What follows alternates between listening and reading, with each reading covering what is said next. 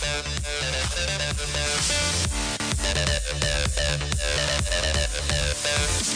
what's right, family? How are you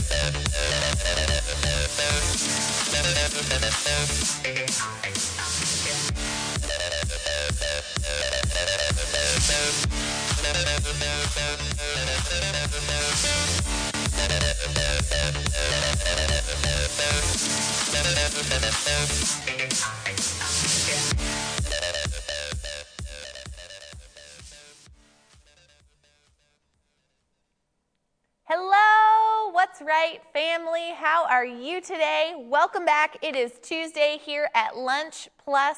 Super stoked to have you here on the broadcast with us.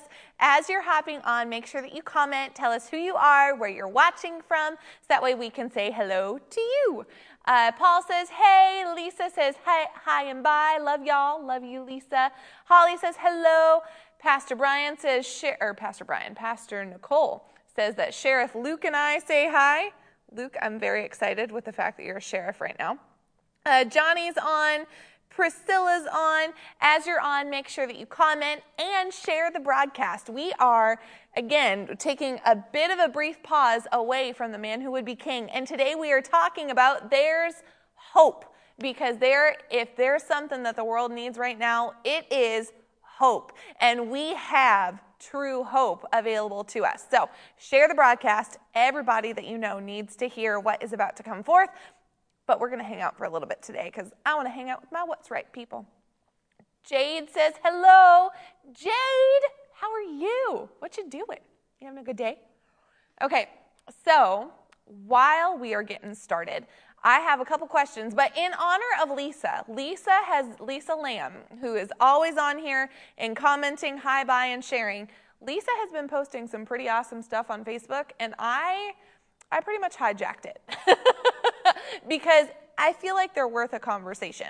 So if you'll put up the very first picture, Lisa just posted this recently, and there was quite a bit of debate on which one is the proper way. So when it comes to steak, how do you cook your steak? When it comes to bread, like toasting it, how do you toast your bread? Like, what number are you? And then when it comes to coffee, what number of coffee are you? Uh, Paul says that Jade is folding clothes and come help. okay, so I think when I have cooked meat, I am aiming to be a four, but I end up cooking it at like a five or six. Six isn't even on there, but I, I d- would rather it be cooked than undercooked. So I think with steak, for me personally, I'm a four. And then with toast, I'm a four. And with coffee, I'm a 3.5. Pastor says that he and Pastor Nicole are the same, that they are three, three, two that that is their preference. Buddy is 333 all the way across. Okay, Priscilla, Paul says that he is three for meat, two for toast, and four for coffee. Serena is 434. Prilla is 235. I feel like I'm like coding and giving you lottery numbers all at the same time. Johnny says that he is 342. Uh, Paul says two for steak, which actually surprised me because I thought Paul would be closer to like one for steak. Um, with the amount of talking of how he like cooks it, I really thought that he would be like bloody steak. Holly says four, three, and she's not a coffee fan, but she would drink a six. uh, Kevin, good afternoon, Kevin. Kevin says that he is two, three, and one. Awesome.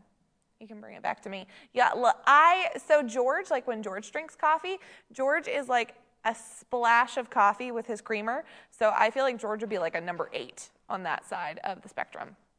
That's what I thought. Paul says, I mean, I will eat one. I I had no doubt with that for sure. Darla says, Hi, this is Darla from Hornell. We are great friends with Randy and Curtis, a lover of Buddy's books. Oh, that's so great to have you here with us. That's great. Thanks for hopping on and saying hello so that we can say hello back to you.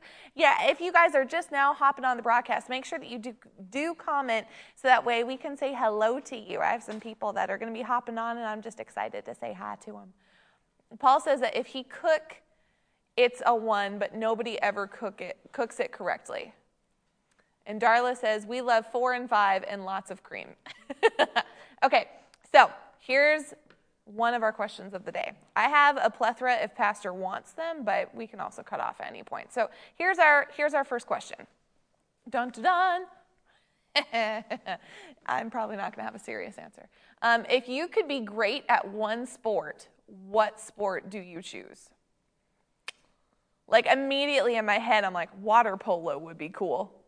but I don't, I don't think that that's like the best answer. I think fencing would be fun because then I could take like fencing skills and turn them into like knife battle skills. Why would I need them? I don't know, but I feel like I could practically apply it. Paul says that he would be great at baseball. Kevin says he'd be great at hockey. I feel like hockey has some practical things. Buddy says curling. That is great practical application because if you're good at curling, then you are absolutely a good mopper because like it's got to have that same sort of force behind it. Your Who floors, said curling? buddy. Your floors like, would be wonderful. I like curling. My my friend Becca, when she lived in North Dakota, she took curling classes, Yeah. which I thought was awesome. Paul says that you can play baseball uh, to be great at every sport. Uh, Darla says soccer. I I feel like I'd want to be great at something that allowed me. I feel like I want to be great. I do. I, I if you stop that. it right there, that was a great. I feel like I want to I be feel great. like I want to be great. Yeah. Hey, Anthony, it's great to have you. Prilla says tennis. I I really want something that would allow me to grow in physical things. So like ninja skills, I'd like to be a good ninja-er. Um, so karate, jujitsu, I, I feel like I could do great with that.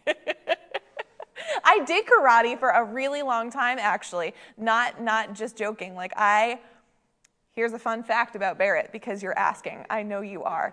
At 13 years old, I was the fighting champion in my division for the state in my particular type of karate. I did not carry on past that point, but I have a trophy that's like ginormous. I promise. It's real. I'll look it up online. Uh, Holly says softball. Really? Interesting. Serena says soccer. Jade says fly fishing. I love Jade. Johnny, boxing's a good one, Johnny. George says shooting every weapon system in the world. What sport is that? Like, what sport do you play that is, I'm going to shoot every weapon possible? I'd play that one, but what type of Olympic sport is that? Marky says she'd be great at golf. It's relaxing. I'm not surprised, but I'm really intrigued that that's your answer. Darla says we will have to play sometime. Buddy says that he loves the mental image of Barrett fighting in the UFC. 100%. uh, Abby says archery. Priscilla says Holly would be great as short as shortstop in softball. I all I got to was Holly would be great as short. And I'm like, I don't know what we're talking about. oh my goodness. Kevin saw George's answer about guns. He's like, Yes, I changed my answer to that one. George says the sport is shooting. That's just the sport, shooting. Archery is a good one, Abigail. Absolutely. Okay, Next one from Lisa. In honor of Lisa today, this is my tribute of Lisa since she is always so faithful to come on and share and be here. My second Lisa Lamb post of the day. You can only pick three. Which hostess snacks are you keeping forever? You can only have three of them. Which numbers are you? You, you can all, oh, never mind. I was like, how are you going to remember all three of them? I wasn't looking up at the picture. See, like the ones that I would actually choose are not all up there. Like I would, my choices for real would be the um, the strawberry shortcake ones that are um, oh, I think they're just strawberry shortcake rolls or something, but they're not up there. So let's see. Paul says two. Eo, you need to tell me what they are. Two is what a Swiss roll. Uh, so wow, the answers are coming fast. Like this is flying wow, right I know now. this is. Paul, I don't even know what your answers are. They're gone. Kevin says one two seven. Holly says two if- four six. You know, that's good, but if you can't name them, you don't need to have them. I'm just saying. I'll take the Star Crunch, the Twinkie, and I don't know, maybe the Swiss rolls. Because every now and then I want. I like the one in the middle too, but I don't know its name. the zebra cake. Yeah, is that what it's called? mm-hmm I think I would be the Swiss roll, the cosmic brownie, and a nutter butter. So two three nine. I think those are mine. I do like the oatmeal cookies, but I could I could do without them. And I never want a Twinkie. Like you can you can bring it back to me just for a minute. I think that Twinkies are those food that you could throw them in a landfill, and if aliens were real and they came and uncovered the Earth, the Twinkies would still be there, fully fine and prepackaged, and that mildly concerns me. Um, are they? No, they're Swiss rolls, aren't they? Buddy's like correcting me. I thought ho hos were the no. Ho ho hos are the little cupcake thing at the bottom. Yeah. bottom. Google, Buddy's, like, in the Google image. it just has to be close for all the images to pop up. I mean, I now I'm really concerned. I've always called them Swiss rolls. So the Swiss rolls are the ones with the like hard chocolate on top with the cake underneath and the cream in the middle rolled up, right? they're the they were number two on the put the. We're both right. That doesn't work around here. We're both. Everybody's a winner. That's not how it works, buddy. He goes, "We're both right." Do you know how infrequent it is that Pastor and I, with anything that's not Jesus, are on the same team? Like, this is a moment right now. Like, we are right. that's where I'm ali- aligning myself right now. I didn't realize those were oatmeal pie cookies. Those are good too. Holly pointed that out. Johnny says that he's not a Twinkie fan. Holly says Swiss rolls, oatmeal pie cookie, and Star Crunch. Um, In the movie, the Zombieland movie, they were looking for Twinkies the whole time. I'm like, they're my people. I like Twinkies. Do you like regular? Have you had the Twinkies that have the chocolate in the middle instead of the vanilla? I wouldn't like that. Really? No, I don't like chocolate. Oh, I forget that. I- well, I mean, I, I'm not. I just I'd rather have the the vanilla cream. George is at the bottom saying Mickey D fries will stay around forever too, but they taste so good. Paul says that they're Swiss rolls. This is the Lord. You, myself, and Paul are all in alignment with what something is called. Wow. Like this is this is Jesus He, right he didn't call them Swiss rolls. He called them swish rolls. Swiss rolls. swish rolls. That was Oliver. Oliver typed that. Oliver did it. Oliver did it. Darla says Swiss uh, that two is Swiss, four ice or is cream oatmeal, and seven is ho hos. Paul says ho hos are flat on the bottom. I really need to like Google images. So are Swiss rolls when they've been in the heat for a while. It has been a long time since I've gone to the Little Debbie section in Walmart, and now I feel like I, I need to go to re-educate myself. I don't ever go there. Zebra cakes out. We have been having those snacks at youth recently, and they've just resurfaced in my in my brain of what things are. Like the cosmic brownies. Oh, I could eat those. I like those. Rachel's making faces at me right now. Okay. What was the zebra cakes? Is that what you call them? I didn't know their Mm-hmm. name. The white with the black stripes on the top of it. It makes sense, but I didn't know the name. Buddy says, Remember when they stopped making Twinkies for like two weeks and the world stopped? I remember that. I That's was, what I was hurt very seriously down in my soul. That's why the corona happened. I That's needed what it is. healing at church that Sunday. Okay, last question. Dun dun dun. Bum, bum. Okay, opinion. Do you sleep with the sheets tucked in or tucked out? Mm-hmm.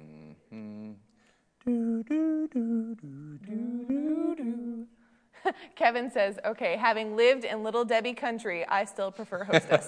That's funny. Marky, that I understand. Marky says tucked out. EO says tucked in. Paul says out for both of the stallings. Hello, Humphreys. He's in Kenya. Johnny says out. This is interesting. I thought I mom. yeah, One foot has to be out. I get that. I'm like that. I am like that too, Miss At Jan. times, not all the time, but a lot of times. I like having one foot out. I, I start though with everything tucked in, and then at some point, like a foot comes out while I'm sleeping. But it has to be Literally, if I'm first. if the sheet is tucked in, Abigail tucked in, it's like a big hug. That's I what you that, have the weighted blanket for. George, George. in everything else is communism.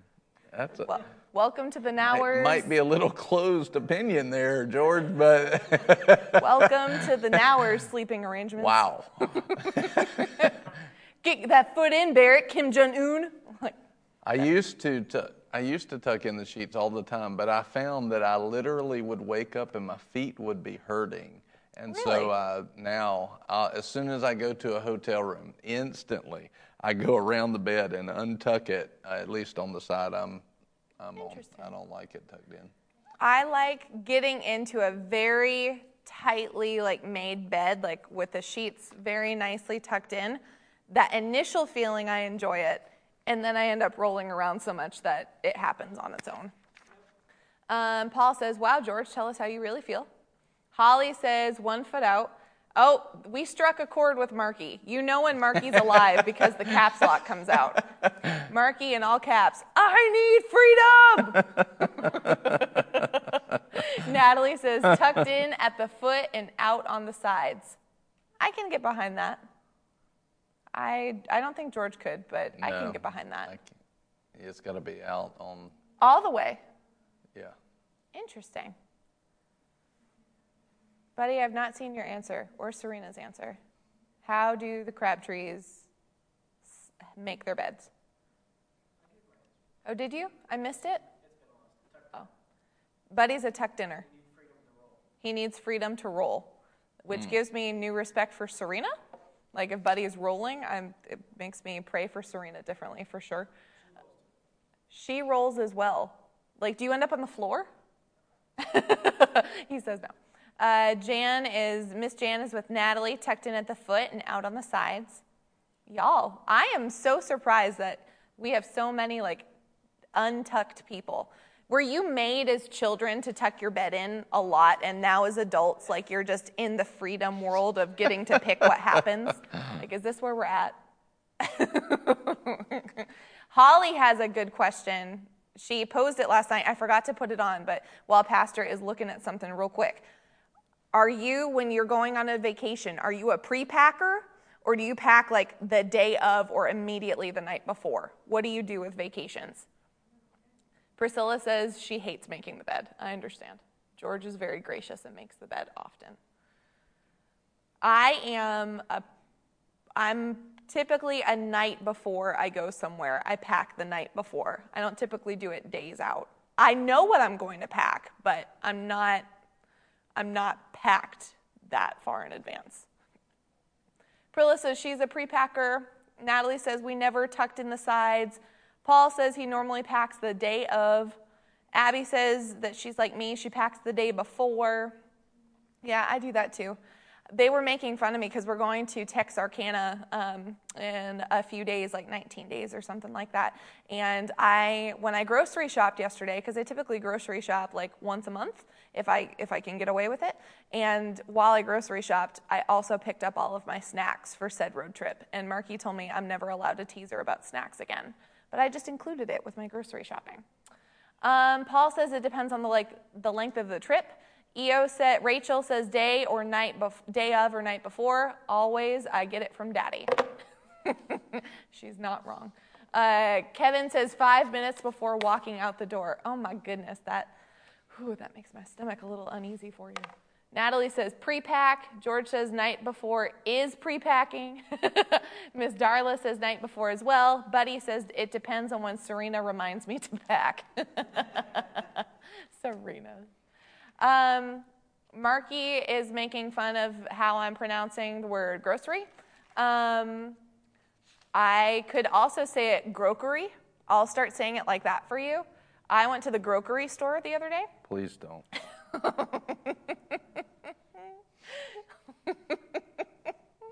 I enjoy when I find like the hidden buttons I didn't know were there. like, oh, grocery is a thing. but Marky legitimately asked if you guys say grocery or grocery store. Like, which one do you say? Because I say it with a C sound. So, Marky is the analyzer of how people pronounce words, and then she brings it to the attention of others. I probably do uh, C and and SH at different times. It made me so Grocery and grocery. I'll say it both, I think. It's like when I realized that you said envelope as well, and anytime I'm I'll in say alignment it, I'll with say you, it both though. I'll say envelope and envelope. So it's just anytime that I'm in lined up with you, it makes me so happy. EO says a mix of both. Kevin says something tells me George Nauer has a go bag for packing. That's absolutely 100%. um, Abby says gur o sh er eh. E. Oh, does it have the line over it? I couldn't tell from here. I was just going to say it that way. Shit. Eh. Eh. Did you look that up and copy and paste it? That's what I want to know. Or did you type that out yourself from without any help? You, you did it yourself? She's a big girl. Without looking it up? Oh, wow. Abby, look at you. I'm having a hard time seeing her as an adult now. Buddy, copy and pasted. you can tell that. So, according to what you looked up, buddy, what what is it? I can't super tell from where I'm at. Is it supposed to be a s sound? Grocery. Whoa. According to the internet, it's a s sound. Grocery. Yeah, I do. Yeah, bring it on. Absolutely. Hi guys. Okay. Grocery. Do it one more time. Grocery. One more time. Grocery. That may might be my favorite what's right moment. I like that a lot. Grocery. I did not realize that I was bending over as you were hitting it each time. That's exciting. You were helping him push the button. I was. Marky says it's supposed to be an S, but I don't care. Well, there you go. Abby says, Buddy being an, over- an overachiever. And then Marky corrected her own grammar. Pastor is a day of Packer, or like the night before Packer. Yeah, I mean, I'll I'll pack as. Um, I like being packed before, but a lot of times it's just a matter of there's so much going on, especially getting out of town. But I don't like at the last minute. I, d- I definitely hate packing at the last minute, but I find myself packing at the last minute.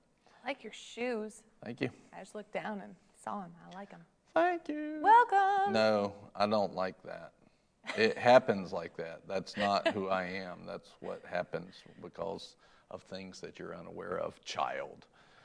That that strong correction was directed toward Abigail because Abigail's comment was that Yeah. Daddy is a half hour Thank after the plane takes off. Thank you for telling everybody Packer. else what was going on. Well, I just wanted to make sure that the people watching did not feel like that child comment was was theirs. I'm looking for the broadcast here. Hello. Oh, goodness gracious. Well, y'all, it's good to have you. Make sure that you're sharing the broadcast. We are getting ready to transition into our topic of the day, which is There is Hope. If you missed yesterday's broadcast, go back and watch it. It was powerful. It was called It's Time for an Awakening. And I have a feeling that today will just be a follow up on what yesterday was which means that there's lots yesterday for you to receive as well. If you haven't seen it, or even if you have, go back and watch it, but share the broadcast right now. There are people that you know who need now. hope. They need to know that hope exists, that it's real. And in a world that looks really dark, we have the answer, and we're going to give it to you in this broadcast. So share the broadcast right now. It's going to be great. Whoa. Whoa. You just started talking to me. I found it. You found it. Found it. You don't have to stop talking. Like I, everybody kind of stopped commenting. You're allowed to keep commenting. We like we like it. We like seeing you talk. But Amen. amen. Glory to God. Well, we ready? Are you ready? Hmm. Are y'all ready? Let's jump right in. Uh, we're talking today. I want you to put this in the comments right away, all caps, or at least hope. There's hope! Exclamation point. There's hope. Put it in the comments right now. We're excited to be here with you. It's going to be a great day. There is hope. There's hope. There's hope. Amen. Get it in you, get it in your spirit. There's always hope. Do you know why there's always hope? Let's go to Romans uh, chapter 15 and verse 13. Romans chapter 15 and verse 13. Large bumping, dropping sounds coming out of the video booth. Is everybody okay? Romans 15 13. Watch this. Now may the God of hope, somebody, oh, Priscilla was on it. She's got the verse already up there. Now may the God of hope fill you with all joy and peace in believing, so that you will abound in hope by the power of the Holy Spirit. So now may the God of hope fill you with all joy and peace in believing, so that you will abound in hope by the power of the Holy Spirit. Amen. Holly says that's my favorite verse. It is one of my absolute favorite verses in the Bible. I love it. Now may the God of hope fill you with all joy and peace in believing, so that you will abound in hope by the power of the Holy Spirit. This verse is power packed, full of the good things of God. But I want you to see this a couple of things. Notice what it says right off the bat. Now, so hope is not for some other time, hope is for when? Put it in the comments. When is hope for? Now. Now. Now. Hope is for now. And so if we put off hope to another time, we are being unbiblical. If we put off hope to another time, we are being uh, contrary to Scripture. Hope is for now. Faith is for now. Love is for now. Now, not not tomorrow, not when things settle down. It's for now. Hey, Michelle, good to see you. It's for now. Hope is for now. All right. And uh, but I want you to see this. There's several main things I want you to take a look at. That's one of them. There's hope, and there's hope right now. We're not waiting on it. I would be unscriptural, I would be ungodly if I put hope off to another day. That's not correct. Now, now, may the God of hope fill you. Now, watch this God is hope, He's the God of hope. And so, no matter what we see, no matter what we feel, no matter what we have had happen to us, the only way that hope disappears is if God disappears. And God's not going to disappear. So there's always hope. There's always hope. So many people, now, our feelings are totally different from the realities of truth many times. Feelings can be different from truth. And the truth will set us free, but not our feelings. And the Bible never promises that our feelings will set us free. The Bible never promises that what we see will set us free. The Bible promises that faith will overcome the world. The Bible promises that truth will set us free, that we continue in. So we have to see that God is a God of hope. Now, that doesn't mean that our feelings and what we see will always line up to that. There's certain facts in the world that are facts, but they're not the truth. The truth will always set you free. And if the truth will set you free, then we must continue in that truth. We have to know the truth. The word says so very clearly My people are destroyed for a lack of understanding in Hosea. And then it says in Isaiah that my people go into captivity uh, for a lack of understanding. Excuse me, Hosea is a lack of knowledge. And Isaiah says a lack of understanding. So we need to have knowledge and understanding of the truth of God and then walk out that truth and we'll walk in freedom. Many times, facts, facts will not set us free, but the truth will set us free.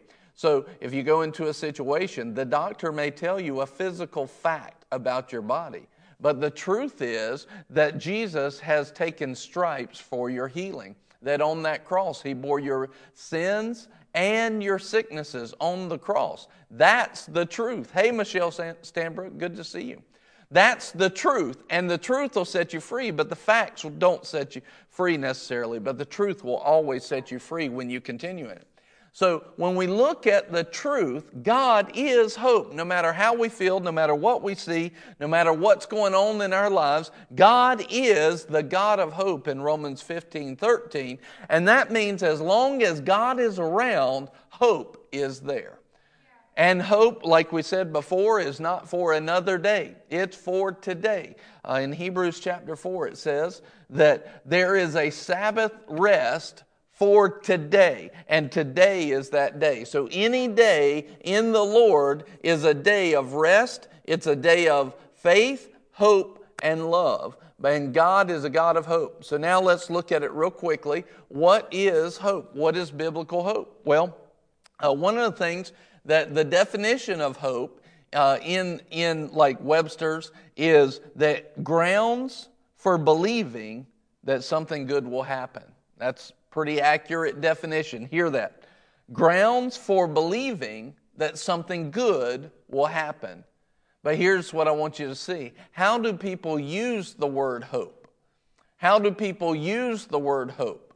People use the word hope as luck, as a wish, well, they'll say, I hope you get to feeling better. What they're saying is, I wish that you would get to feeling better. And many times what they're saying is, maybe you will get better, maybe you won't get better. I hope it falls your way, or I wish that it falls your way, that you will get better. So we literally use the word hope as a wish that has no confidence in it whatsoever. But literally, the biblical definition so the worldly definition is good. I'm glad it semi matches up. But we always want to go back to the truth of God's Word. And in order to have the truth of God's Word, then we've got to look at it and say, what does the Bible say hope is? And hope is exactly what Buddy put up a second ago joyful, confident expectation. Joyful, confident expectation. Darla put up Hebrews 11 1. Faith is the substance or the support of things hoped for, the evidence of things not seen. In other words, one of the things that you see is that hope is what faith will bring into manifestation. So many times, just to give you a little nugget here, many people are in faith for things, or they think that they're in faith for things, or they actually are in faith for things, but they're not putting hope on anything, and their faith has nothing, their faith has nothing to bring into manifestation. So their faith is the substance, the support, the substance of things hoped for. So if there's no hope, then faith has nothing to manifest. And so they're in faith over things, but they don't have a substance to hope for, and there nothing happens, and they say, Well, I guess my faith didn't work. No, your faith worked. It just didn't have any hope to manifest. And so understanding hope is very important. Let me get them to put up a picture, not the one I was talking about, uh, but the one with the it's in it's in there, faith, hope, and love. It's a looks like a triangle with support, faith, hope, and love. When you find it, just go ahead and put it on the screen. When you see this, uh, when you see this picture, there you go. You see that picture of faith, hope, and love. We see that in Hebrews 11 1, faith is the substance or the support of things hoped for. So if you don't have faith, your hope will fall to the ground. But we know from Corinthians that the greatest of these, faith, hope, and love, abide forever. In 1 Corinthians 13 13, three things will last forever faith, hope, and love. And the greatest of these is love. We also know uh, the word says this faith worketh by love. So, in other words, if faith is not motivated by love, then our faith will fall to the ground. And so we must, in order to have manifestation, hope is what we uh, is what manifests. Faith is the substance of things hoped for, or the ingredients of that hope that will manifest. And hope is a joy, confident expectation. We have joy, confidence, and expectation on the promises of God and the character and nature of God. So you can take any promise in the Word and you can put hope in that joy, confidence, expectation, and then you apply faith, believing that God's going to manifest that promise, and we stand in joy, confidence, and expectation on it, and we move to that by love. We must have all three ingredients to have a manifestation. Put that in the comments. We must have all three ingredients of faith, hope, and love to have a manifestation. We must have all three ingredients of faith, hope, and love to have a manifestation. Amen. Darla says, without love, we're nothing. That's exactly right. Kevin says, hope is now. He said, Pastor, can I also add that there's no comma after now in Hebrews 11.1? Therefore, faith is immediate, not delayed. Agreed? There's also the scripture of, uh, let's see here, Hebrews 6.12. Hebrews, it says, by faith and patience we inherit the promises of God. So, not to confuse people, faith is absolutely now. It's believing in it now. It's not putting it off to the future all the time, like what Kevin is saying. But faith is saying that thing is manifesting right now. I'm not waiting on it. And if you go into Mark 11, it said, of course, today is not a faith course, uh, it's on hope, but I'm, I want to give you some nuggets. If it says this that we must get to the point where we believed that we have received it, and our faith that's kept active will manifest that thing right then. But then there's some things that uh, are not, there's some things that are not promised right now, but the promise is manifesting right now. And so healing is right now. Uh, restoration is right now. All the pieces of salvation are right now. But for example, God promised me as a kid that I'd be a minister and I'd be a pastor. But I, that didn't manifest for years, and I received that by faith and patience. Uh, so there's a balance there of those two. But a lot of people are constantly, they're not actually in faith, they're actually in hope without faith, where they're constantly looking down the road, and that's what Kevin's talking about, and they never apply faith to right now. So, amen. We must have all three ingredients of faith, hope, and love to have manifestation. So, going back to hope, that there is hope. Faith is uh, faith is the substance of things hoped for, the evidence of things not seen. It is, uh, for example, to give you another example, something the Lord sh- uh, shared with me at one point. If you look at a wall, uh, if you look at a wall, you will see on the wall that there is the face of the wall. It may be plywood. It may be uh, a board. Uh, what's I can't even think of the name. Drywall. It may be drywall that you see. What you're actually seeing is probably a coat of paint over the drywall, over the wood studs or metal studs in the wall. The wall itself is actually all of that combined. You're just seeing the face of it. It says this faith is the support or the studs behind it, and what you see on the surface is the manifestation of the promise or the manifestation of the character and nature of God, and that is what we hoped for. I want to see the face of that wall, and I don't want what I have promised fall to the ground. Well, that means I need to apply faith, hope, and love so it will stand and continue to stand. All right, so now looking at hope, it is a joyful, confident expectation. Hope is a joyful, confident expectation. How do you know that you're in hope? You have a joy about you. You have a confidence about it. You have an expectation. If you are not in expectation, if, then you're not in hope. If you're not in confidence, you're not in hope. If you're not in joy, you're not in hope. So I want you to see a lot of people think they're in faith, a lot of people think that they're in hope, uh, but they're not actually, not according to the Bible. And this is what trips a lot of people up because they think that they're doing it right and they actually don't know that they are not doing these things biblically. And because of that, then they blame God when they, when they try to apply certain things and it doesn't work. So, what I want to do is go back to Romans 15 13 for, for a second. So, now that we've defined hope as joy, confidence, and expectation, now let's look at this verse again. Now may the God of joy fill you. Now may the God of confidence fill you. Now may the God of expectation fill you. Now may the God of hope fill you. See, to take hope away, you have to take God away. And God ain't going nowhere. God's not going nowhere.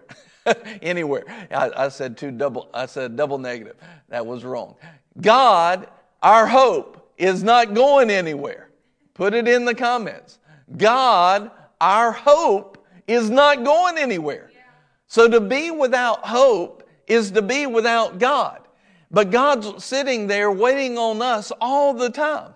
So, all we have to do, if we need hope in our lives, if we need manifestation in our lives, we just have to turn our eyes to God, turn our eyes to Jesus. It makes me think of that song, Turn Your Eyes Upon Jesus. I need somebody else to sing it, or else it's, it's a joyful sound, but not pretty and uh, turn our eyes on Jesus. We've got to turn, at any moment, we can turn our eyes on God and we will find the hope that we need. Listen, now may the God of hope, if you need joy, you can go straight to this verse. May the God of joy, He's a God of joy. If I need confidence, He's a God of confidence. If I need expectation, He's a God of expectation. This is who He is. Think about that verse that says this Every promise in Him is yes and amen. Every promise is yes and amen. Yes and amen means so be it every promise that God's ever given us. This is the Word of God that He's told us. If I've given you a promise, then I'm telling you, yes, and so be it. Yes, and so be it. Yes, and so be it. God, our hope is not going anywhere. You know, I watched one time, I was watching a well known minister. If I called his name, I would be assured that 99% of you would know who it is. I was watching a well known minister, and uh, it, he did a message, and it says, What to do when God says no. And ooh, I got mad. I got mad. I got so mad because I went, God doesn't tell you no on His promises. He may tell your flesh no, but when it comes to His promises, and that's what He was talking about, was the promises of God. When, when you pray for healing and God says no, that's, that's the kind of stuff He was saying. Ooh, I got mad. I saw Melissa come in. Hey, Melissa Billingsley, good to see you. He said, What to do when God says no? I'm like, Man, you need to read the Bible right now. And this guy knows the Bible, but he had forgotten this verse apparently. I wanted to throw stuff at the TV. I was so mad and so angry because it's you, you are teaching people that God says no when his word says every promise in me is yes. It's yes. Like, man, what to do when God says no? He doesn't. He might say no to your flesh, the flesh man, the corrupted side of man, but he will not say no to a promise. If a promise is not manifesting, there's a reason for it. There's a reason for it. And generally, that reason has got something to do with us, something that's standing in the way, something that we would not handle correctly. But it almost never has anything to do with God, and it won't. I said almost never. It doesn't. The reason is because every time His promises are yes and amen in Jesus. Every time. Every time. His promises are yes and so be it. So I can take hope in His promises. God is a God of hope. Think about this. If you need something, if you need something that's a promise of God that He's already promised, healing, deliverance. In salvation, there's a package of salvation. Um, see if you can find that slide. It's a package of salvation. It says sozo at the top of it. There's multiple things that are in salvation. First of all, is intimate fellowship with God. You know what it looks like, Barrett. Uh, it's intimate fellowship with God.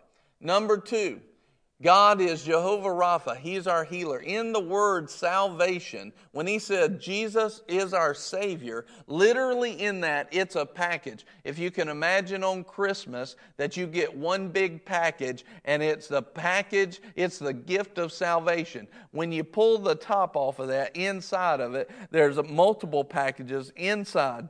And each one, one of them is intimacy and connection with God again. One of them is healing.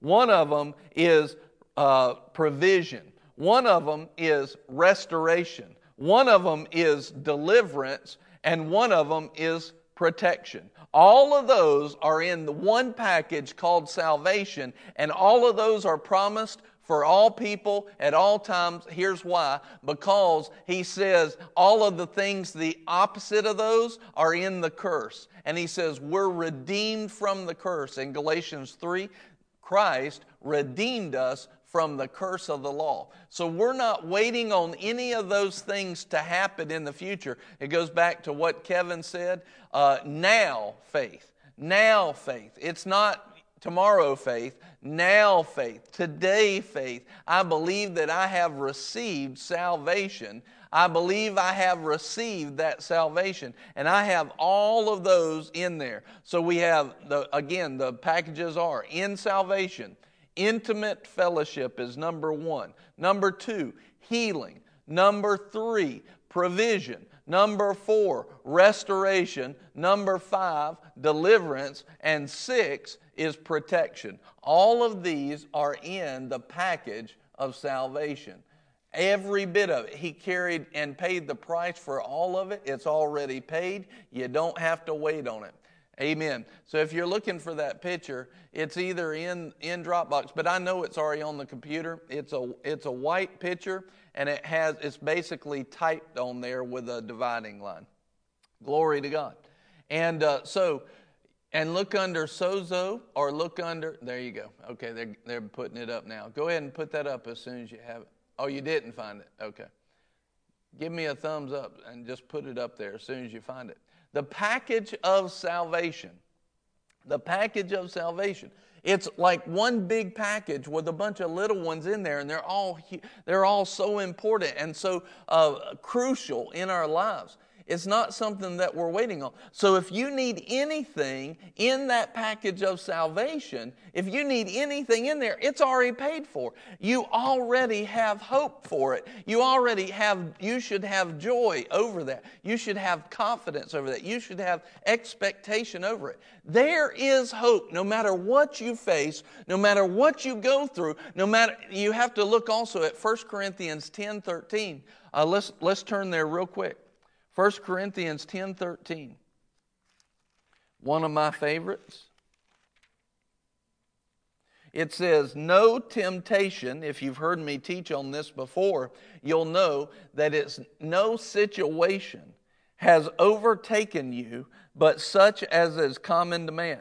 And God is faithful, who will not allow you to be tempted beyond what you are able, but with the temptation will provide the way of escape also, so that you will be able to endure it. Now, I want to show you. No situation, you will never find yourself in any situation, any situation. Uh, every situation carries with it the temptation to drop faith. Every situation carries with it the temptation to drop faith. And so, because of that, we can say here no situation has overtaken you, but such as is common to man. In other words, you're not going to find yourself in a situation that you, with Jesus, can't handle. It's not an uncommon problem that you will not be able to handle with God. That's the context of what he's saying. But he says, in the middle of this, God is faithful, and that's the key. God is faithful. If we know that God is faithful, it's easy for us to put on joy. It's easy to put on confidence. If we know that we know that we know in our heart that God is faithful. I might not have always been faithful, but God is faithful. We know that we know that we know that God is faithful. And what we'll see is, Lord, I'll have expectation of you to be faithful. I have confidence for you to be faithful. I have joy because I know that you're faithful. And if we know these things, we can go into a situation that even looks bad, feels bad, and all of a sudden we see, but God's faithful. God's faithful. He says, he, and watch what he says here. He says, He will not allow you to be tempted beyond what you're able.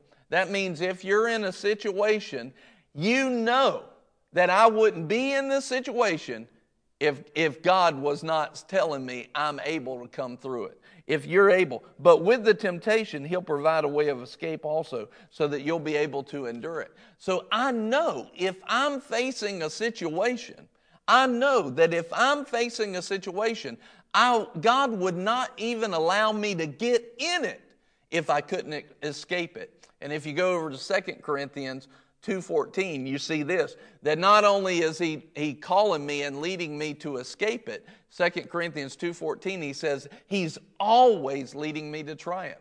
So we're not just talking about having an escape. We're talking about a triumph. We should go up in every situation in every circumstance. There's always a triumph in it. Escape is the minimum that we should come out with. So we start to see look, I'm not going to find myself in a situation that I can't come out triumphant if I'll simply take Jesus by the hand. Well, that should give us hope. When we know that we know that we know that God is faithful and God is a God of hope and His promises are yes and amen, when we get that in our heart, all of a sudden joy comes up, hope comes up, confidence, expectation comes up. And so we can take the pieces of our salvation that's already been paid for. We can take them, all of those things, that package that I told you about. You can go ahead and put that up. You can take that package and put it up there, and you'll see that God's already paid for these things. This, this word right here, sozo, when he says Savior, which is the definition of Jesus, it means to save. That is, deliver, protect, to heal, preserve, save, do well, or be made whole. He has delivered us. He has protected us. He has saved us. He has healed us. He has preserved us. He has made us to do well or prosper. He has made us whole and restored us. He saved us. He has saved us. You can wrap it all up by saying saved. What are we going to face that's not handled in that package, that salvation package? What are we going to face? So we can put hope on what Jesus has done, and we can then have faith manifest those things hoped for. All right, there's always hope. Going back now, 15, Romans 15, 13. Now may the God of hope, God, He's a God of joy, He's a God of confidence, He's a God of expectation. Let me give you the example the Lord gave me years and years ago. He said, he said this to me. Uh, does anybody have a friend? If you put a put a hands up in the comments, if you have a friend that's wealthy, don't put their name. don't put their name. Amen. My mom wrote this. Even when we are faithless, he is faithful. 2 Timothy 2.13. Amen. Um, one of the things, if you have a friend who's wealthy, put your hand in the comments. put a hands up in the comments. Amen. A couple of wealthy friends. Glory to God. That's awesome. Let's say that that wealthy friend that you have is not only a wealthy friend, but they are a wealthy friend with a good heart and the leading of God. Let's say that they are a wealthy friend with a good heart and they follow the leading of God. And let's say that they are trustworthy. Let's say that they are faithful. Hey, John Napier, love you, man. This is a good broadcast. I'm glad you're here. Let's say that they have, you have a wealthy friend, they have a good heart, and they follow the leading of God. Let's say that. And then that friend calls you up and says, Hey, friend, just wanted to touch base with you. I wanted to let you know something. I just sent a package in the mail to you. It's a letter, it's a next day uh, air letter. And that next day air letter, it's going to reach you tomorrow. It's going to arrive at your house tomorrow at 10 a.m. And in that next day air letter, there is a check made out to your name for a million dollars. One million dollars. One million dollars. Barrett's shaking her head at me. One million dollars. And it's made out to yours, it's yours, and uh, you can take it to the bank and cash it right away. Now, here's the thing what if you didn't trust that friend? You didn't believe him. You didn't believe that friend, and you'd be like, whatever, you know. I'll, I'll get it in tomorrow, maybe, if they actually send it. You know, I, I've watched I've watched ministers. Yeah, I'll be there. I'll be I'll be at that meeting. I'll be at that meeting, and I'll I'll be here. And they've told me that five times and never come to any meeting. I've watched it. That's not good character.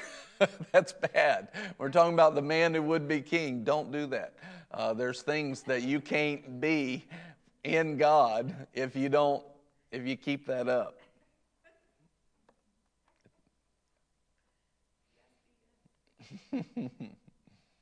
Don't do that. But what if, what, if, what if your friend was one of those that you couldn't trust, that wasn't faithful?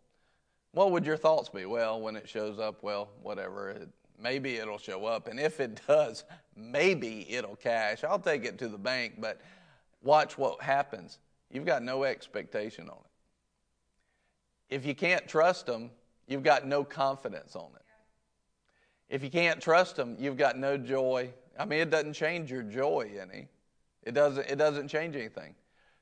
Many people, this is the problem because they haven't come to the place where they actually trust God. Right. Many people don't have a real trust and faith in God to come through. And the truth is, many preachers have taught them to be that way.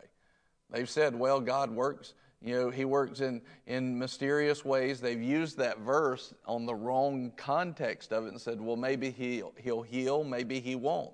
Uh, he healed them all. Everybody that came to Jesus expecting to be healed, he healed them all.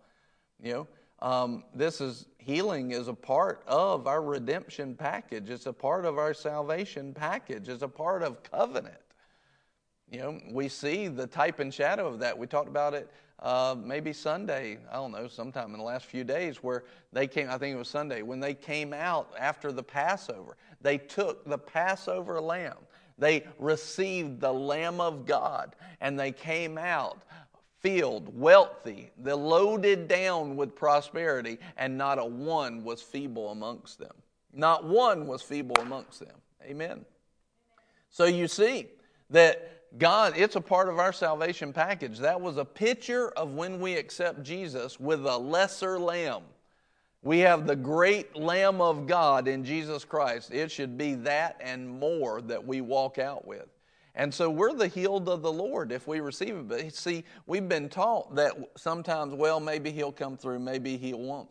He, that's why He made the promise. In me, all my promises are yes and so be it. Yes and amen. Many times, this is the issue. Many times, this is the issue. And so we have to make sure, we have to make sure that we do trust God on that level so that we're not looking at God like a man. God is not a man that he could lie, that he should lie. God is not a man that he should lie. So we don't need to, a lot of times we apply to God man's characteristics and man's practices. And so we think, and, and I would say to parents, parents, how you act with your kids is how they will see God. Pastors, how ministers, how you act with people is how they will see God.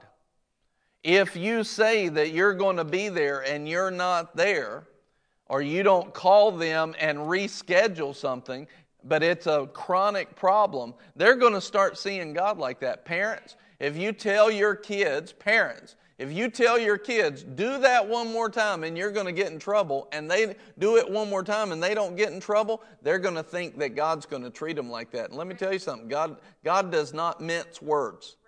God means what He says and He says what He means. He does not have idle words. So it's our responsibility as leaders to make sure that we do not have idle words as well. My kids know if I say, do that one more time and this is going to happen, they know they know. Rachel sitting right here, Abigail sitting back there, my two daughters. They're like, mm, I know that's right. Yep.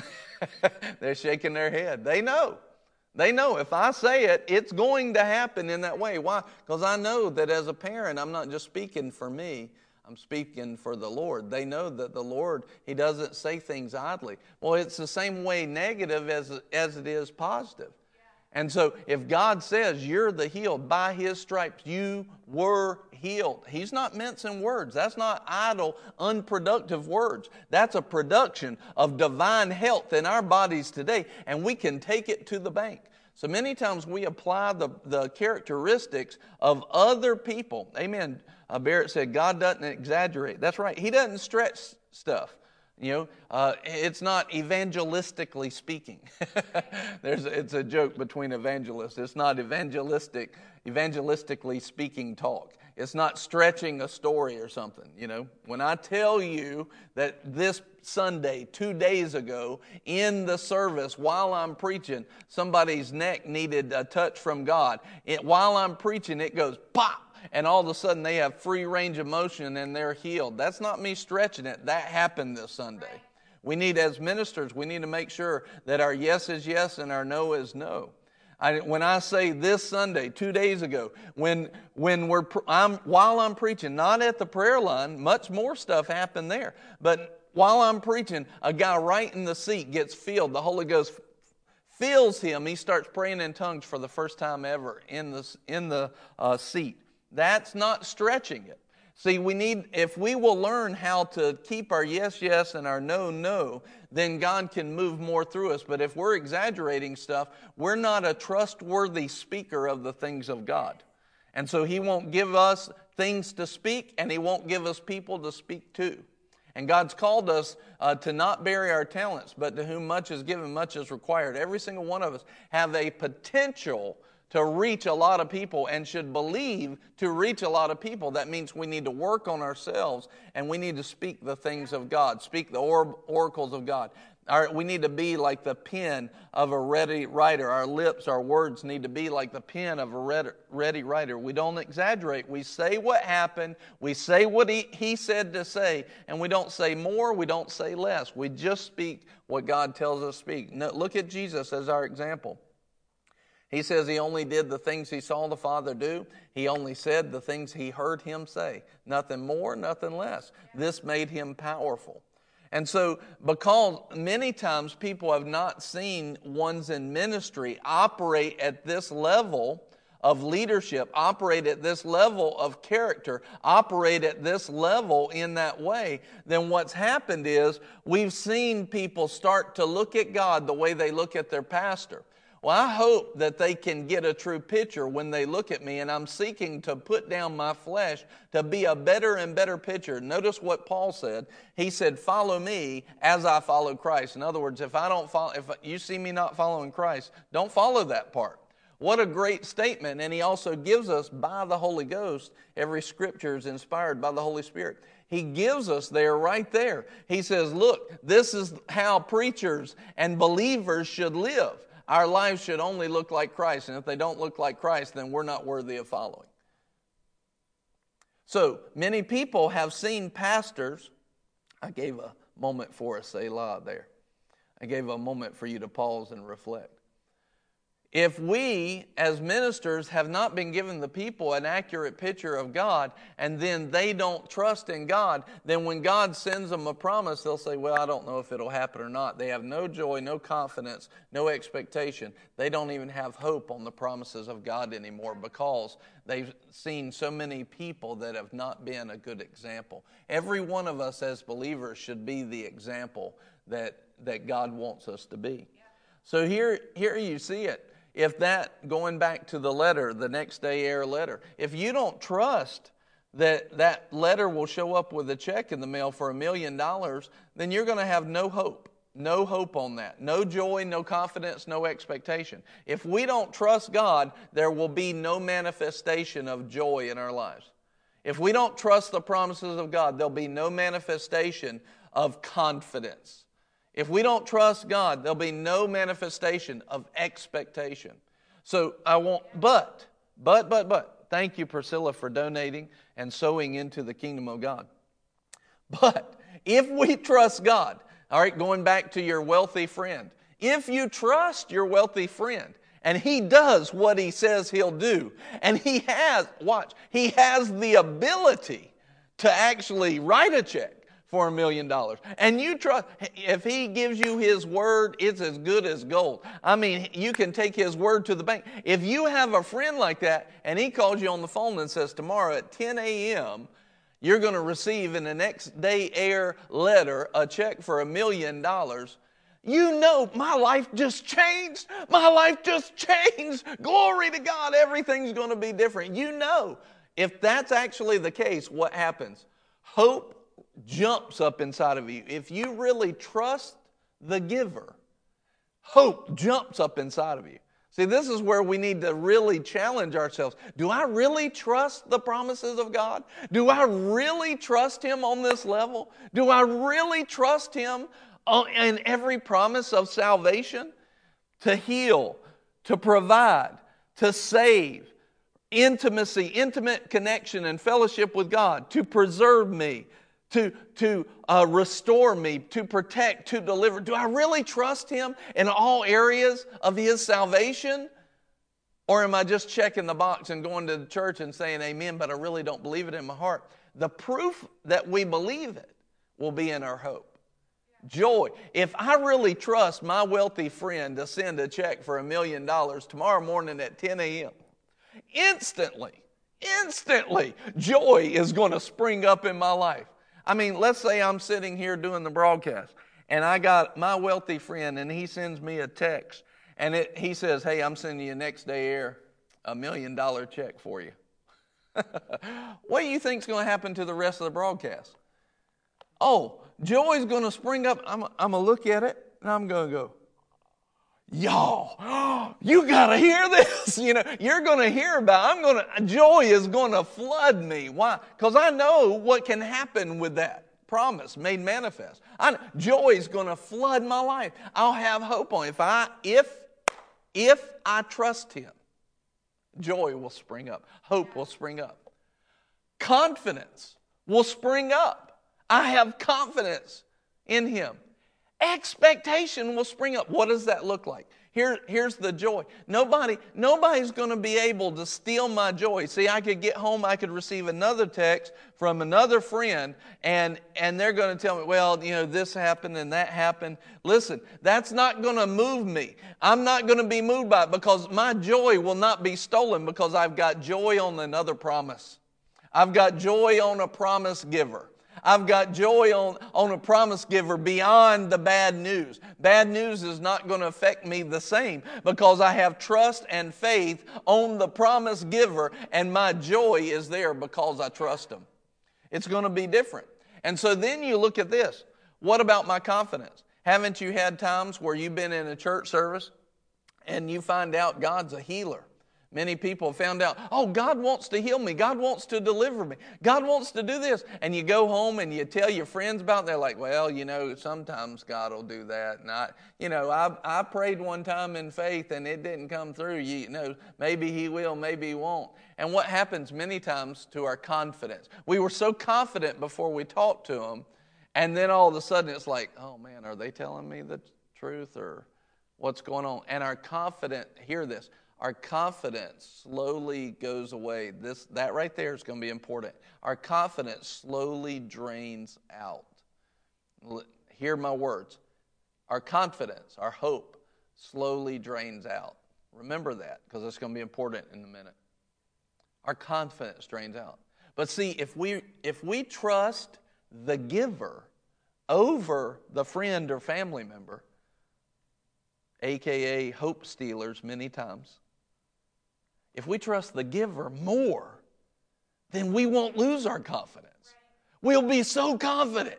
We'll be like, whoa, it might not have worked with you, but it's going to work with me. it's going to work this time because I trust the giver. See, it all comes back to faith manifesting that hope, manifesting the joy, faith manifesting the promise, the confidence, the ex- expected thing. It comes back to that because of our trust in a faithful God.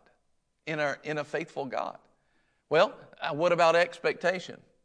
What's that going to look like? If, if my wealthy friend says that, I, what's going to happen tomorrow? Tomorrow at 9:50 a.m. Do you think I'm going to be home to receive that package? Oh yeah, I'm to rearrange my schedule. I'm not coming into work today.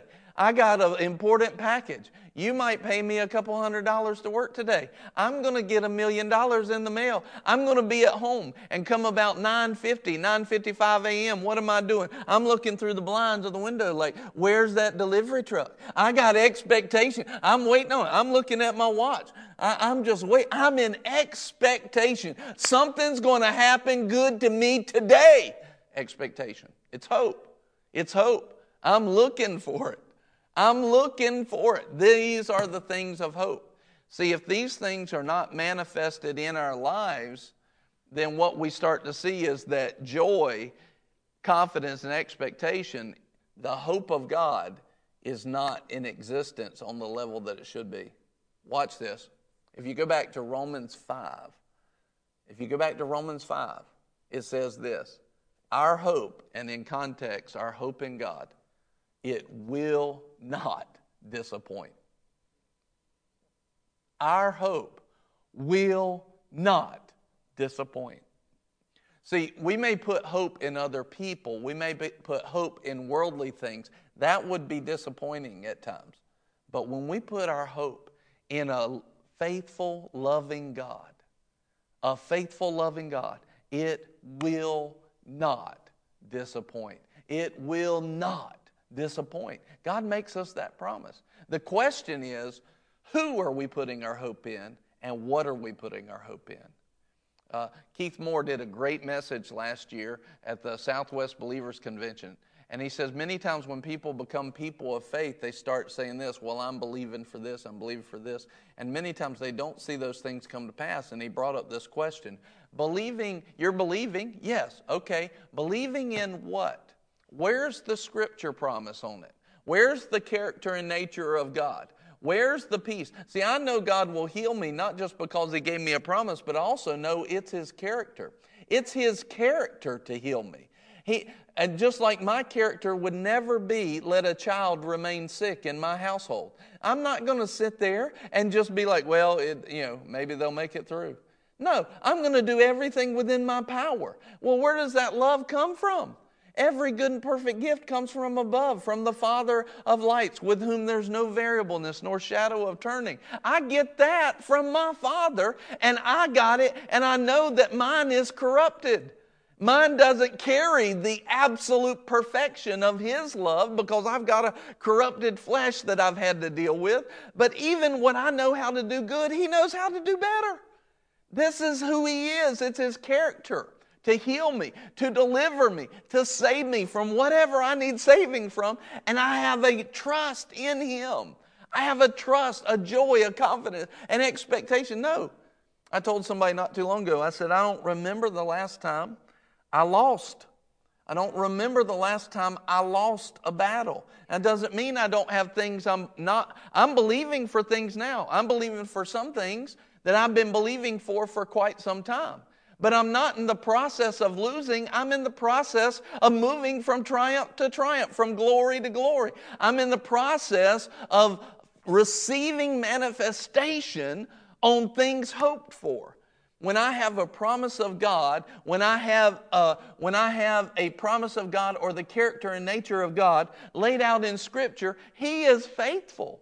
We are not to be the people who lose. We are to be a triumphant people, more than conquerors, overcomers. This is the language that God speaks. And how can He speak in such absolute terms? Because He's that absolute in His love and in His faithfulness. And we can put our hope in Him, in His promises, and He makes us another promise. When you put your hope in me, I won't disappoint you. There's hope for you today.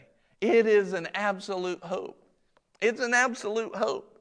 See, we ought to be these kind of people that when we come into church on Sunday morning, first of all, we ought to be uh, spending time and having an intimate fellowship with God all throughout the week. But when we come into church on Sunday morning, we ought to be like, ooh, it's going to be good today. What is God going to do today? He's about to turn something loose. Somebody's going to get healed. Somebody's getting their miracle. Somebody's life is completely changing. And I'm going to be completely changed. It might be me that gets all of it. I might be a part of getting it to somebody. But something good is going to happen today. And there's a, and we're looking for it. Like, where's it going to be? I, where's it at? Where's the healing? Where's the deliverance? Where's that filling of the Holy Ghost? Something's changing today. Why? Because we have that kind of God. He's that good. He's that good. That's the kind of people we're supposed to be all the time passionate, full of expectation.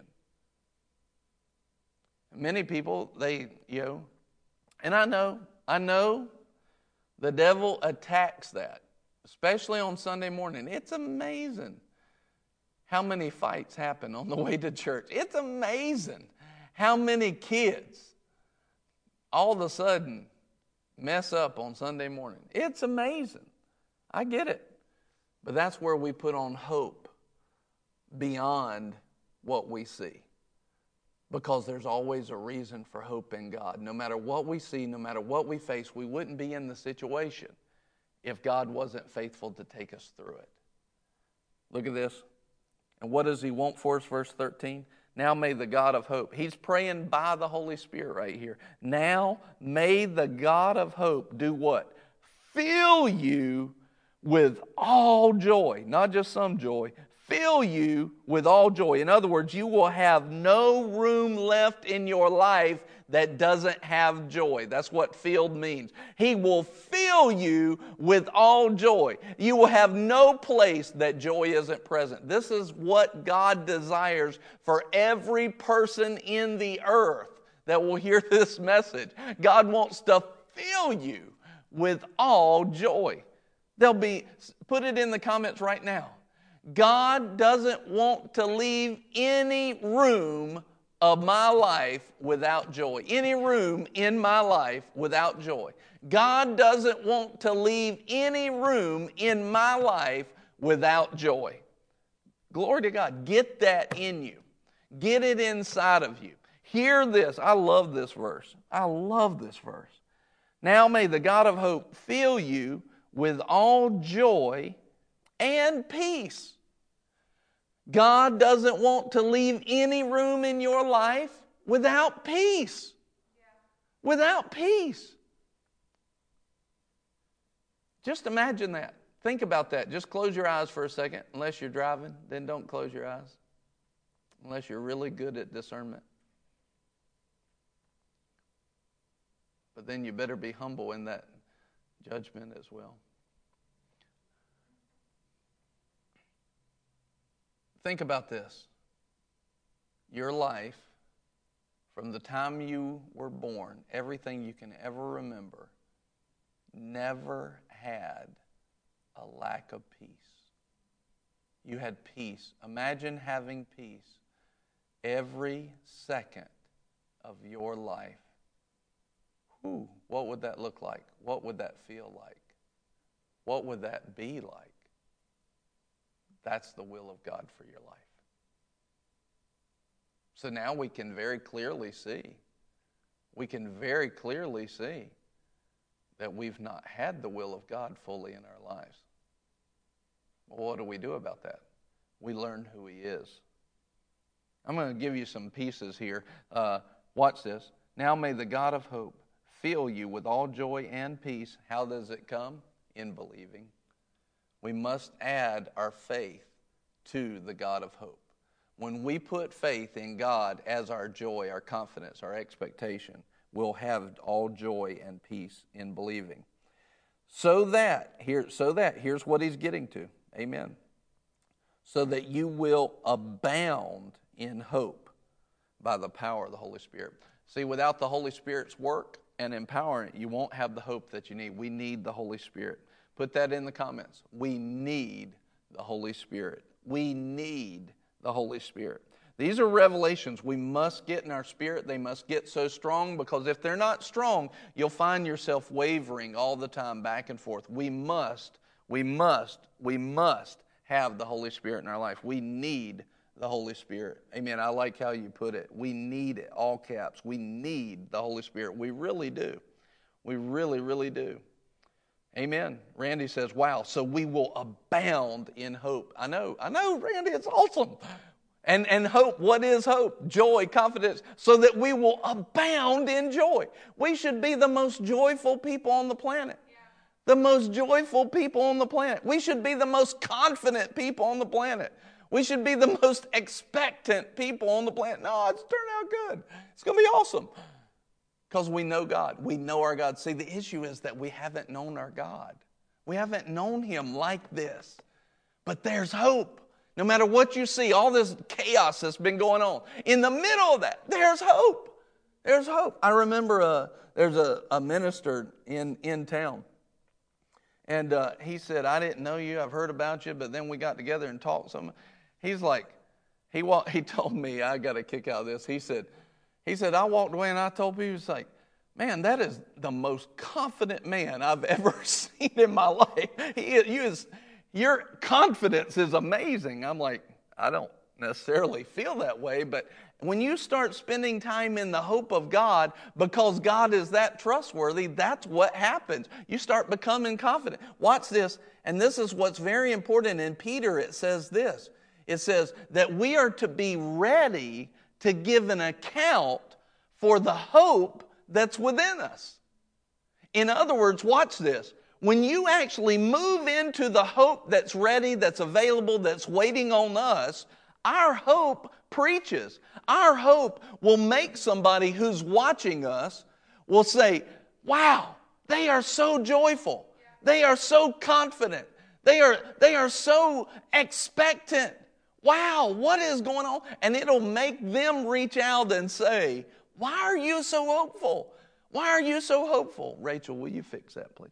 It says, why are you so hopeful? I don't understand. How can you be so joyful in this world? When all this chaos is going on, how can you be so joyful? How can you be so confident? How can you be in expectation? That doesn't even make good sense. Our hope preaches. Put that in the comments. Our hope in God preaches. Our hope in God preaches. Amen. Our hope preaches. It preaches. We can we don't even have to say a word and our hope is preaching. But we need to have we need to have this. We need to have a reason why we have that hope. And that hope is Jesus Christ. God's so good. He's so faithful. He, he's so just. He's so loving. We need to be ready to give a reason for that. We need to be ready. We need to be ready. Praise God. Are you getting anything out of this? Are you receiving anything out of it? If you are, just throw a hand up, say, I am. You know, are you getting something out of it? Glory, I hope you are. I am. I'm being blessed. The Lord is blessing me. Now, watch this. I want you to see something. Put up the graphic of the, the scale that I sent you. If you look at this graphic, this came straight off of Google when you type in the word hope. This is a graphic that says, it, I asked the question, where is our hope in the world? We need hope more now than ever. This is how many times hope was mentioned in the world, in literature, in books, in writings at these different times. You can see clearly that in the 1800s, uh, it was about double that it was in the year 2000. We need hope more now than we've ever needed it. Why? People have lost their hope. Now, part of that is that as, watch this, and just look at that graph for a second. Think about the 1800s. Those early 1800s were founded new as a country. All of our scripture and our schools are based on the Bible. People are learning who God is and what God is. We're becoming successful. We're moving up. We're becoming a nation that has, is being blessed. What happens? They start seeing their wealth and the blessing as the source instead of the one who gave the blessing. So they stop being putting their hope on God. You stop seeing hope, and all of a sudden, what happens? You start to see the downfall and the degrading of a society. Today, we need to remember who's our hope giver. We need to remember who gives us our hope and where that blessing comes from. We need to remember those things. I, want, I told you to remember this. Remember that our hope went away. I want you to look at Acts chapter 27. Acts chapter 27. I'm going to give you a couple of things, just some tools, so be ready to write quickly. Acts chapter 27 and verse 20. Now, if you know this story, here's what happened. Uh, Paul was a prisoner being taken to Rome, and they were on a boat, and the uh, bad season was coming in, but the, the captain wanted to try and beat the bad storm season. Paul said by the Holy Spirit, No, it's a bad time to go, and they should have listened. Well, they get trapped in a storm, and it's a, I mean, just a demonic, huge storm in their life. And all of a sudden, it looks like very clearly they are not going to make it out of this storm. And look at verse 20. It says, Since neither sun nor stars appeared for many days, and no small storm was assailing us, from then on, all hope of our being saved was gradually abandoned. Was gradually abandoned. All right, now go uh, over to Luke chapter 22 and verse 31. Luke chapter 22 and verse 31 and 32.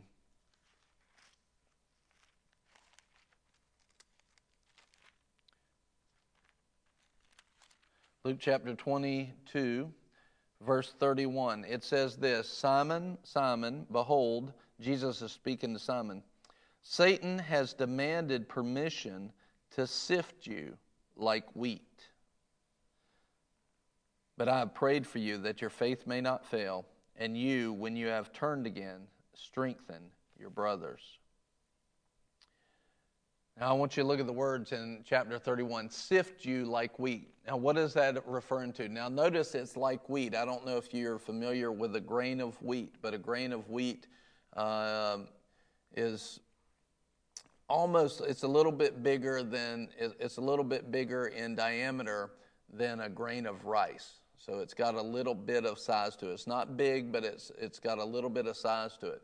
But when you go to flour, that is so finely ground, so finely ground that it's like a powder. So you t- imagine taking something from the size of a grain of rice down to powder. What has to happen? The pressure and, and the wearing is applied. The pressure and the wearing is applied and applied and applied and applied and applied until what was once a solid piece is now ground down to powder. And looking back in Acts 27, it shows our hope, and their hope was gradually abandoned. In other words, the devil, uh, like a cheese grater, and, and our hope was the block of cheese. And the devil just, he didn't try to knock it all out at once. He just constantly added pressure and wearing and grated on our hope and grated and grated and grated until the hope was no more. This, these are the tactics of the enemy, and you have to recognize them and you have to watch for them because otherwise, all of a sudden, you'll find yourself with no hope. And so, if you find yourself in that place of no hope, you have to say, All right, look back at it. Think about times where you've had no hope in your life, and look back at it, and you'll see that there was a wearing and a pressure and a grating on your life. And many times the devil just tries to pile on. What's he doing? It's that sifting. He's trying to wear you down until there's nothing solid left to your hope till there's nothing solid left. This is his tactic. He, in other words, he doesn't just do it all at one time. You would recognize that and you would fight against it. So, what he does is he has one person come and talk to you and say, Well, I don't know if God will do that. And then he has another person say, Well, I tried to believe in faith one time for healing, but he didn't he wouldn't do that. And then he has another person say something. Then he has another person say something. Then he brings up a thought in your mind, and all of a sudden you're worn down, and, and all of a sudden you're frustrated. All of a sudden you're you don't know what to do. And what's happened is he sifted you. And many times it's not because we couldn't withstand it, it's because we didn't recognize it our lack of understanding of his tactics, of his schemes. We didn't recognize the sifting, the grinding, the wearing. We didn't recognize the grating, and all of a sudden we find ourselves in a place without hope. Well, that's when we have to know that we know who the Lord is a God of hope. He's a God of joy. He's a God of, of peace. He's a God that I can believe in. He's a God of hope, joy, confidence, expectation. He's a God of faith. He's a God of, of love. He's our loving Father who loves us with an everlasting love. That's who He is and you start putting it back on again. Remember the scriptures in Thessalonians and in Philippians. Rejoice always. Amen. Sarah says, touching my heart. You're so welcome. Praise God. Thank you for being on with us, Sarah. And that reminds me, I, am not sure who Sarah Atkinson is, but we love you. We're here for you. But listen, share the broadcast because she's not the only one that needs to be touched with this message today. God is a God of hope. He's a God. And watch in Thessalonians and Philippians, it says this it says, rejoice, rejoice, rejoice. Now, what does that mean? That means to, watch this, on purpose, put own joy again. Well, what is joy? It's a part of hope. He's telling you, re-hope, re-hope. In other words, on purpose, I will put it on. This is, a, this is a very common thing in the Bible. You see it in Isaiah 61 as well. He says, I will give you a garment of praise or a garment of cheerfulness uh, uh, uh, for the spirit of heaviness or that depression. In other words, I have to, on purpose, decide I'm going to take off a lack of hope and I'm going to put on hope. I'm going to take off a lack of joy and on purpose, with intention, I'll put on joy again. I'm going to take off a lack of confidence and I'm going to put on confidence. I'm going to take off a lack of expectation and I'm going to be expecting. I'm looking for it. It's happening in Jesus' name. Why? How can I do that? Now, many people would say to you, Well, you're just being unrealistic. You just need to get real. I know that. Guess who taught them to say that? It wasn't God. It wasn't God. It wasn't God who taught them to say that. Well, I don't want people to get their hopes up. It wasn't God who taught them that. It wasn't God, because God wants you to get your hopes up. He wants you to abound in hope. He wants you to abound in joy. He wants you to abound in confidence and expectation. That's the language of God, not, well, I just don't want to be disappointed. Oh no, put take off that disappointment, put on hope, and God says you won't be disappointed. I'm going to give you a couple of things here. How does the devil attack hope? He grates on us, He sifts us, He grinds us, He puts pressure on us. Watch those ongoing attacks and make sure when you start going, man, it's just been a long day, it's just been a wearing day, that should be a red flag to you. That's not just a wearing day, that's an attack against your hope. It's not just a wearing day, it's an attack against your hope.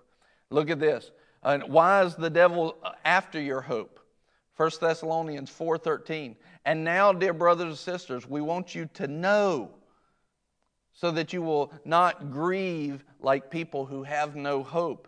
Believers are not supposed to be without hope. He'll attack your hope, but as we know, we know that we're supposed to be the people of hope. All of a sudden, when we know that we know that we know that, we'll stop the devil in his track. Our hope preaches, our hope in Christ will stand. We need hope before the promise comes. Remember, we don't have hope all the time when we see it. Uh, we see it in hope and faith before it manifests. We don't need to see it. Once, once we see it, we don't need faith anymore. Faith has brought about the hope. We need hope. In order to get the promises of God to manifest, we must be walking in hope. Without hope, faith doesn't have anything to manifest. How do we keep hope? I'm going to give you one, one, two, three, how to keep hope. Here's how to keep hope. Number one, recognize the symptoms of hope. Learn to recognize symptoms of hope. And I would say by recognizing the symptoms of hope, you recognize also when it's not there. Recognize the symptoms of hope, symptoms of joy, symptoms of confidence, symptoms of expectation. I'll tell our church all the time. I'll say, look, if you're sitting there and look like you just sucked on a lemon, that is not joy. We are not supposed to be the most bitter people on the earth. We're supposed to be the most joyful people on the earth. We're not supposed to be bitter.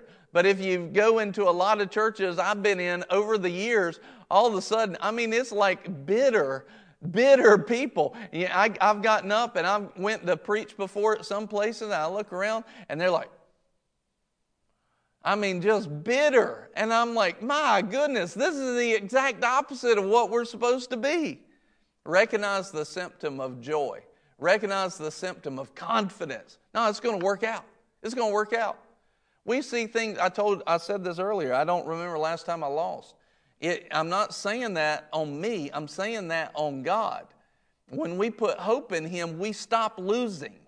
We stop falling. We stop uh, finding all the pitfalls. We start winning. We're supposed to be a victorious, glorious church, overcomer, more than a conqueror. That's who we're supposed to be. Confidence. Many people, they, they're like, well, why does it work? Why does it work for you? I'm confident in God not confident in me. He is faithful and worthy of my faith and worthy of my hope. And I've seen him come through when it looks like the worst. So many times. My feelings don't feel like that. My sight doesn't feel like that. But my Bible tells me he's like that. I put my confidence in him and he comes through every time. Why? Because hope doesn't disappoint. Expectancy. I'm expecting some things. It's like this past Sunday on Pentecost Sunday. I'm expecting the power of God to move, and it did. Why? Because we were expecting it as a body. I was expecting it as a pastor. If we don't have hope, then we won't see the manifestation. Recognize how to keep hope. Recognize the symptoms of hope. Number two. Number two. Did somebody put number one? Number one, how to keep hope. Number one, recognize the symptoms of hope. Number two, recognize the devil's grating on your hope. Learn to recognize when he is wearing and putting pressure on your hope, when he's grating on it. Learn to recognize that. Don't just let it go on. It should be an instantaneous red flag that awakens you like an alarm clock. Oh, whoa. No, we're not going to have one of those days. I may have had that day today and didn't catch it, but I will not have that day tomorrow. I will p- rejoice. I will re hope. I will put hope on. Put hope on. So, number one, how to keep hope. Recognize the symptoms of hope. Number two, recognize the devil's grating on your hope. Number three, recognize the ways to build hope. Recognize the ways to build hope. How do you build hope? Intimacy with God and knowledge of God and His promises. We must get in this Word. We must get in this Word. We must get in prayer. We must get in worship. Intimacy and fellowship with God is spirit led word, spirit led prayer, and spirit led worship. Spirit led word, spirit led prayer, and spirit led worship. We must allow the Holy Spirit to take us into an intimacy with God so that we get to know Him like we've never known Him before on new levels. How to keep my hope. I must, I must recognize ways to build hope. Number three, intimacy with God and knowledge of God and knowledge of His promises. Not just, not just a, a trivial facts of the knowledge of God, but an intimate knowing of His healing touch, of His love, of His mercy, of His goodness. So, how to keep hope? Recognize the symptoms of hope. Two, recognize the devil's grating on your hope. Three, recognize the ways to build hope. Let me read this verse again Romans 15 13. Now may the God of hope fill you with all joy and peace in believing, so that you will abound in hope by the power of the Holy Spirit. Now, I want you to hear this because God is a God of hope. He is hope. That's who He is. It is who He is. To deny hope, hear this, hear this so clearly. To deny hope, to deny joy in your life, to deny confidence, to deny expectation, which is biblical hope, is to deny hope. And to deny hope is to deny God. To deny hope is to deny God. So when I see people that they just won't receive joy for anything, no, I'm not going to be joyful. No, that's a church service. I'm not going to be joyful. What they're actually doing is not denying me alone, they're denying God because He is that joy. He is that joy. He is that confidence. He is that expectation. And to deny hope is to deny God. And, watch this, to deny God is to deny your hope. So if I deny the things of God and His ways and His purposes, if I deny Him, then I'm going to deny the very one who can give me the joy, confidence, and expectation that I believe. Listen to this the world is looking for joy, the world is looking for confidence, the world is looking for expectation, and that's God. The answer is God because He is hope. To deny God is to deny your hope. That's what the devil's after. He's after your hope. To accept hope is to accept God. To accept joy is to accept God.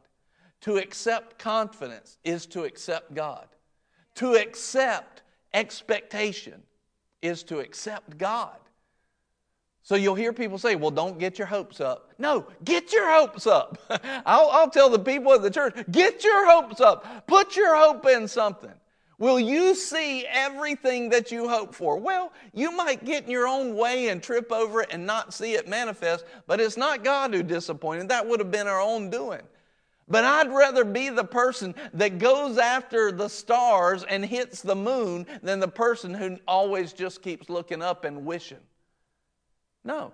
I'm going to go after God. But here's the thing about God you keep going after God like that, He will shape you and reshape you, and He will transform you, you where you will stop missing. You'll start hitting the mark of hope time and time and time again. You'll get better and better at it.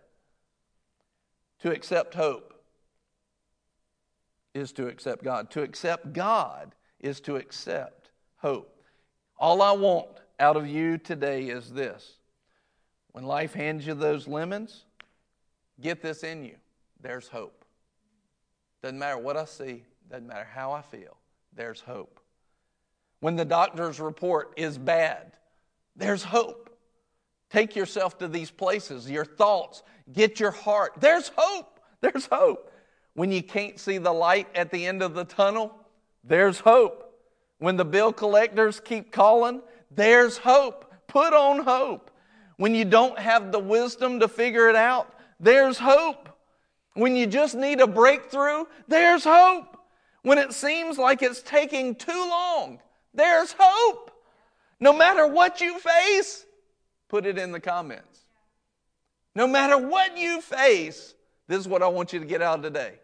No, there's hope because there is a God that loves me. There's a God that loves you with an everlasting love. There's a, there's a God who wants to be your father a good, loving Father who's not withholding anything from any of His people that walk uprightly. There's a God that wants to bless you in the city and bless you in the field. There's a God that wants you to be above and not beneath. There's a God that is full of hope and He wants you to abound in joy, abound in confidence, abound in expectation. There's a God that wants to give you hope. Again, to deny that hope to be in any of these situations lemons doctor bad doctor's report can't see the light the bill collectors I, I need wisdom i don't have it i need breakthrough it's taken too long to be in any of those situations and not put hope on is to deny god's participation in it we want God to come in and fix it, but we don't realize that He's already done His part on the cross and made hope available. All we have to do is take off the old coat and put on the new. Take and put on hope. Rejoice, re hope, re confidence, re expect. Put it on again. No matter what you face, there's hope. Watch this. I want them to put this scripture up on the, on the screen. 1 Corinthians 13, 12, and then 13 in the message. 1 Corinthians 13, 12, and 13 in the message. Hear this. We don't yet see things clearly. We don't yet see things clearly. We're squinting in a fog, peering through a mist. But it won't be long before the weather clears and the sun shines bright. We'll see it all then, see it all as clearly as God sees us knowing Him directly, just as He knows us. But for right now, until that completeness, we have three things to do to lead us towards that consummation trust steadily in God, hope unswervingly, and love extravagantly. And the best of these three is love. Hear that again. We don't yet see things clearly. We're squinting in a fog, peering through a mist, but it won't be long before the weather clears and the sun shines bright. We'll see it all then. See it all as clearly as God sees us, knowing Him directly just as He knows us. But for right now, until that completeness, we have three things to do. Hear that. Three things to do. Put these in the comments. Put it. Three things to do. Colon. Three things to do three things to do that will lead us towards that consummation. Number one, trust steadily in God. Don't be shaken in your trust, don't be shaken in your faith. Don't be shaken. My mom quoted a song. I'll sing it at the end of this. That came from our trip, our mission trip to Pennsylvania when I was 12 or 13. I still remember it. It marked me. Ooh, man. Three things to do. Number one, trust steadily in God. Number two, hope unswervingly. Don't swerve in your hope. Number two, hope unswervingly. Three, love extravagantly. And the best of the three is love. The best of the three.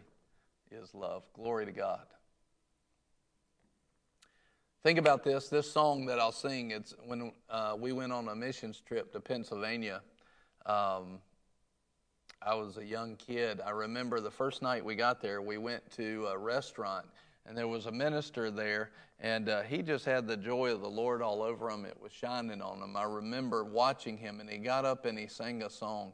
And uh, it's a song about salvation, but remember that hope is a part of our salvation.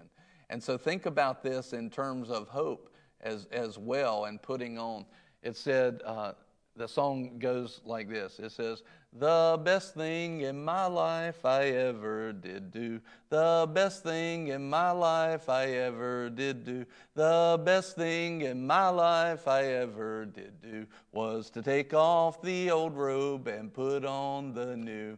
The old robe was dirty, all tattered and torn. The new robe was spotless and never been worn. The best thing in my life I ever did do was take off the old robe and put on the new. Amen. Take off the dirty robe that has no hope and put on the robe of joy, confidence, and expectation and watch the victories that will pile in your life. Watch the victories that will pile up in your life. The best thing in your life that you can ever do is take off the old robe of the world and put on the new robe of salvation, including the robe of God's hope, His joy, confidence, and expectation. We praise God for you. There's hope. There's hope. Kevin, it's amazing how the internet distorts the tone. Yeah, it's the internet. The, the streaming did it. I'm sure that was it. I'll have to teach somebody how to sing it well so they can do it. oh, man. Let's see if my mom remembers that song. We were at a restaurant. I think it was at the Pagoda in Reading, Pennsylvania. I don't even know if that's still there. What an amazing week that happened that week. It marked me forever. They might not know it, but it marked me forever. It's so important that I went on that trip. It marked me forever. It was attacked. I remember that. My mom will remember that too. But it marked me for the Lord forever. There's hope in God. He's such a good God. He's such a loving God. A God of joy, a God of confidence, a God of expectation. It's who He is. It's who He is. And He wants to get it abounding in our lives. Praise God. I just sense the anointing. The anointing is flowing over people that are watching and listening to this today. I can tell it. I can sense it. I can feel it. The anointing is flooding your life. The hope of God is rising up. Put on the hope of God. Put it on like never before. Put it on like never before and watch what God will do. The testimonies will come pouring in because His hope will not disappoint you. That's who He is. It's who He is. No matter what you see, no matter what you feel, there's hope. There's hope. Amen. We love you so much. Let me pray for you. Father, right now, Lord, in the name of Jesus, I come against every wearing, grating, and pressing pressure coming against the hope of the people of God and the ones who will be the people of God. Let that grip be broken now in the name of Jesus. Loose your grip, unravel your grip from their lives, that hope may rise up. Joy, come in now. Confidence, come in now.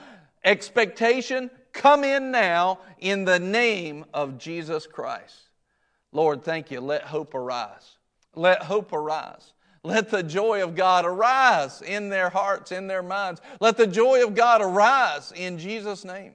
Father, we just plead the blood of Jesus over every life, over every mind. Let every bit of depression be completely eradicated now in Jesus' name. Glory to God. Glory to God. Thank you, Father, for your hope. Thank you for your joy. Thank you for your confidence. Thank you, Father, that you don't just give us these things. Thank you that you are these things. We thank you. We thank you. We thank you. Just put it in the comments. Thank you, Lord. Thank you, Jesus. Thank you, Father. See, a joy and a confidence and an expectation, it'll make you thankful. We thank you, Lord. We thank you. We thank you. Thank you, thank you, thank you, Father. Thank you, Father. If you're not moved to thankfulness, something's messed up in the process. If you're not moved to thankfulness, something's missing in the process of godliness. Something's missing. Godliness always takes you to thankfulness. Thank you, Lord. Thank you, thank you, thank you. Thank you, Father. Thank you, Lord. Glory to God. Glory to God. Hallelujah. Hallelujah. Hallelujah. Father, let them never be the same. Let them rise up into newness of your hope like never before. We praise you. We give you the glory. Thank you, Father. Today was just a look, a summary at the hope of God. There's so much more I could talk about it. I gave you some of the high points, but there's a lot. The devil's after people's hope, he's after their hope. He turns the hope off, he turns the light off. He knows it, so he's after their hope. Uh, but our hope shines bright in Jesus' name. Does your hope shine bright? Put it in the comments. My hope shines bright today and it'll never go dim. My hope shines bright. My hope shines bright. In Jesus' name. Hallelujah. It sure does. We love you so much. Uh, share the broadcast. I've seen many comments today that says I needed to hear this today. Glory to God. Share it. This is one that needs to be shared. It needs to be shared and it needs to be shared today. Share the broadcast. And uh, somebody needs to hear it that you know that I don't know and they need to hear that hope. And so we love you. If you'd like to sow into the good news of Jesus Christ going out from What's Right, Lunch Plus, Boomerang Church, all of the stuff that we're doing, you can on Facebook put type in hashtag donate and the amount after it. Uh, anybody can also go to givebc.org. You're welcome to sow into the kingdom and into the gospel. Uh, of course, it's free and nobody has to pay for it. Uh, that's not what it, we're about. But if you'd like to support that, you're welcome to. We make it easy for you to do that.